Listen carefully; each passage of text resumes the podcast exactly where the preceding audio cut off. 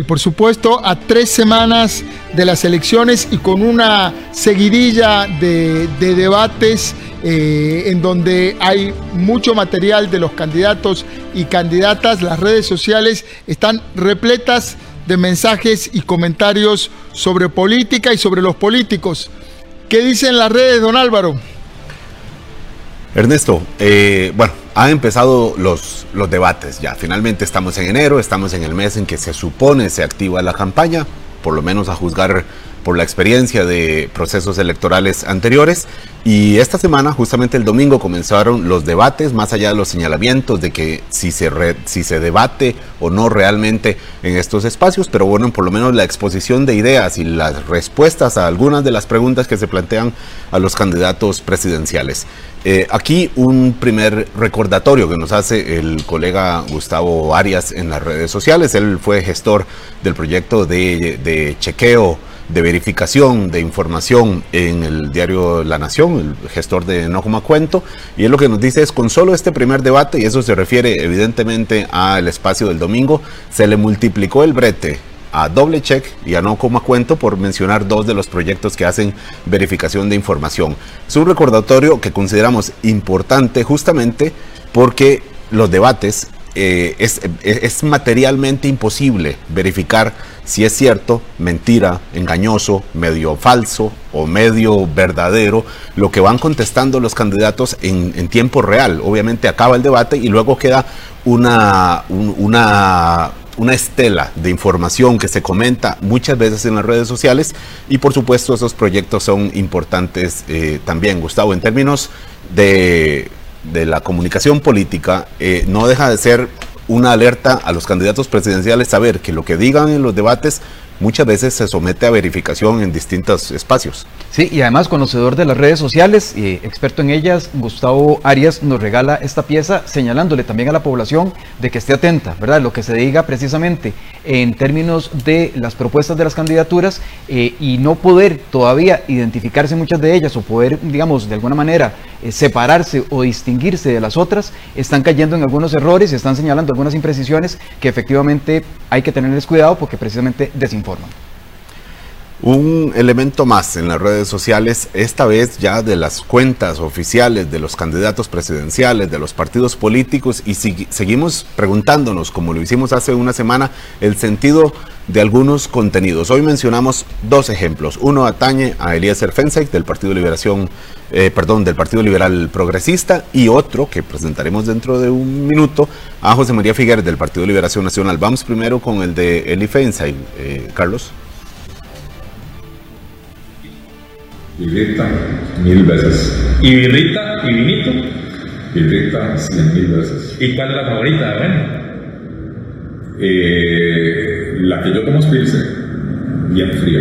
¿La rubia entonces? Eh, ¿La Pilsen es la rubia? Sí, es la rubia. Ah, ok. Es, esa no es la imperial. ¿Ah? Esa no es la No, la imperial es la isla. Pero por sabor, eh, la Pilsen, sin lugar a dudas. Trae pito alitas. Alitas.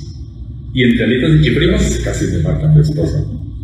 Eh, alitas. Alitas. No, me encanta el chifrico, no, no, no sé, me encantan los dos.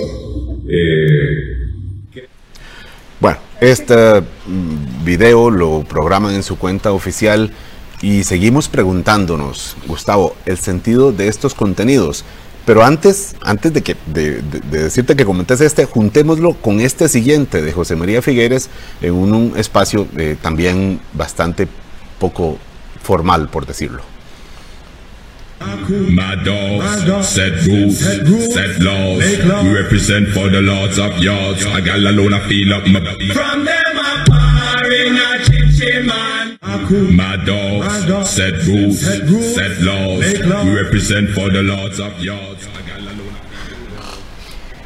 Este espacio, hay que decirlo, eh, este baile o aparente baile del candidato presidencial ocurre después de un, intercambio, una conversación con estos eh, presentadores de este programa que se llama Los Gordos.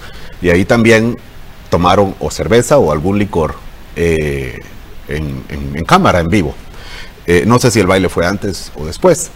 Pero más allá de eso, Gustavo, estamos viendo a dos candidatos de lo que se suponen son de los serios, de los visibles, a 25 días de la campaña, a un mes, pongamos, en momentos en donde se le pide de parte del electorado eh, respuestas y seriedad a los partidos, algo tiene que tener sentido dentro de la estrategia para que insistan en este tipo de formatos, Gustavo.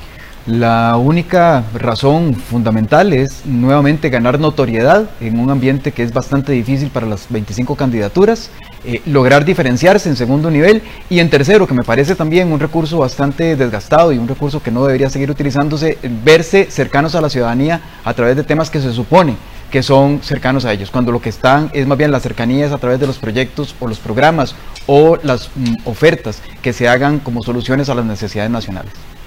Bueno, eh, aquí, y este último comentario que vamos a plantear de una usuaria, es, se hace llamar Solentiname, en la red social Twitter, dice, recién vi a Figueres en Los Gordos, como se llama este programa. Digan lo que digan, es una buena forma de darse a conocer para las generaciones más jóvenes, que a juzgar por las preguntas que les hacen, no saben mucho de la historia reciente. Es válido pensar que de esta manera, Gustavo, efectivamente le llegan a ciertos grupos de la población que no necesariamente ven el debate del, del CINARD y del Tribunal Supremo de Elecciones, no necesariamente ven las entrevistas en los medios de comunicación, pero sí este tipo de formatos y mal que bien le llegan. El problema no es estar en las redes sociales, el problema es cómo estamos en las redes sociales. El problema no es estar, es saber estar y realmente si las preguntas son deficientes, se dice que el ejercicio de la política también es educativo. Entonces, no llenar de contenidos que no tienen ningún sentido para la población de carácter estructural o de carácter real para, sus, necesidades y llenarlos con este tipo de contenido lo que hace más bien es de malformar a la ciudadanía y esperar lo peor de los políticos. Esto sabiendo que mucho de lo que ocurre en la campaña ocurre aquí en los espacios digitales. Ernesto, en estos tiempos de pandemia, de reducción de, los, las actividades de, públicas y en el espacio físico, mucho transcurre aquí en el espacio digital y por eso es importante que lo miremos también. Vamos a un corte comercial y continuamos en este Zoom electoral.